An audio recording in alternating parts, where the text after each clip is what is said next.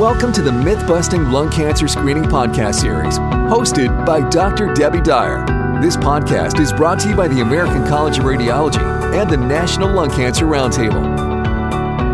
Hello and welcome to the Myth-Busting Lung Cancer Screening Podcast Series for Lung Cancer Awareness Month. My name is Doctor Debbie Dyer and I'm a thoracic radiologist. I'm talking today with Doctor Patricia Rivera, pulmonologist, and we are discussing myths related to lung cancer and lung cancer screening, and also discussing some of the things that folks may have some misconceptions about. So one question I have for you, Patricia, is what is the importance of biomarker testing for patients who have advanced non-small cell lung cancer? Thank you, Debbie. That is an excellent question. It is critically, critically important that all individuals who are diagnosed with non-squamous advanced non-small cell lung cancer, regardless of sex, regardless of their smoking history, undergo molecular biomarker testing, because identifying targetable mutations such as an E G F R mutation, an A L, a R O S, a M E T mutation is critically important and determines what treatment that individual will receive. And we know that receiving targeted therapy, if you have a molecular target, first line, results in improved outcomes. The recent paper in the New England Journal of Medicine that looked at incidence and mortality of lung cancer over many, many years.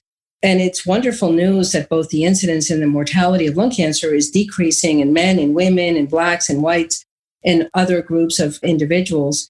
But really, when they looked at when that, that mortality drop was greatest, it's around two thousand sixteen. So, you know, a few years after molecular biomarkers became sort of the standard of care after the E G F R mutation was identified. So it's critically important that individuals be tested. And again, for non-squamous, non-small cell lung cancer, for individuals who are diagnosed with squamous cell, you know, if they are very young, under the age of fifty, if they have never smoked cigarettes or light smoking history, those individuals should have molecular testing. It is critically important. It, it just changes the entire paradigm of treatment. And is there any use for biomarker testing in patients with earlier stage lung cancers?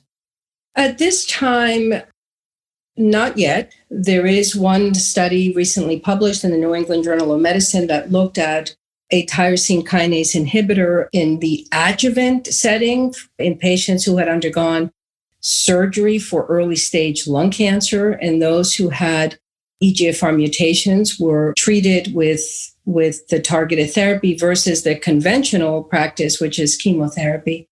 And the outcomes were significantly better in those who received, who have the mutation and receive the targeted therapy.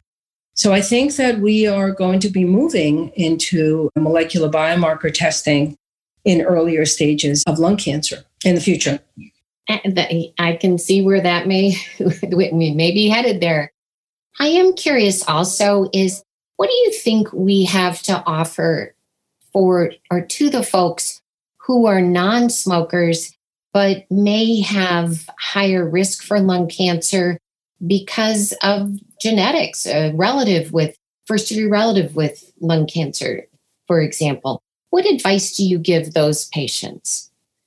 I think that that's a, a very difficult issue right now. We do know that I think eighteen to twenty percent of lung cancer does occur in individuals who have never smoked. And we know that a history of a first-degree relative with lung cancer is a risk, but we currently, as you know, have no data on the role of lung cancer screening in individuals who have never smoked. There are individuals or clusters of families who have been found to have the T seven ninety M mutation, and in those individuals, it is recommended, but again, this is based on a study that was done at Harvard, that they should undergo annual lung cancer screening, but that's a, it's not the majority of never smokers who are found to have this familial mutation.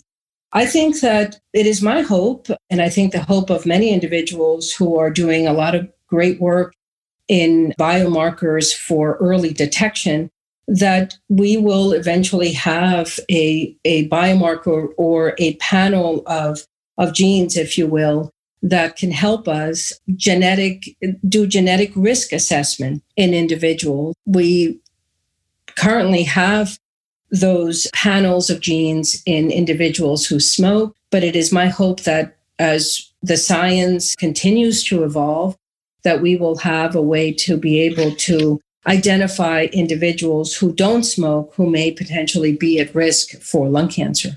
But we're not there yet. Oh, gosh. Well, I, I understand that. But it is certainly encouraging to know that there are folks like you and others that are working towards that goal. And I think that would mean a lot to folks out there to, to know that we have additional resources to offer. So thank you, Patricia, very much. I thank am you, Debbie. So glad to be able to talk to you about this today. Thank you. This podcast is brought to you by the American College of Radiology and the National Lung Cancer Roundtable.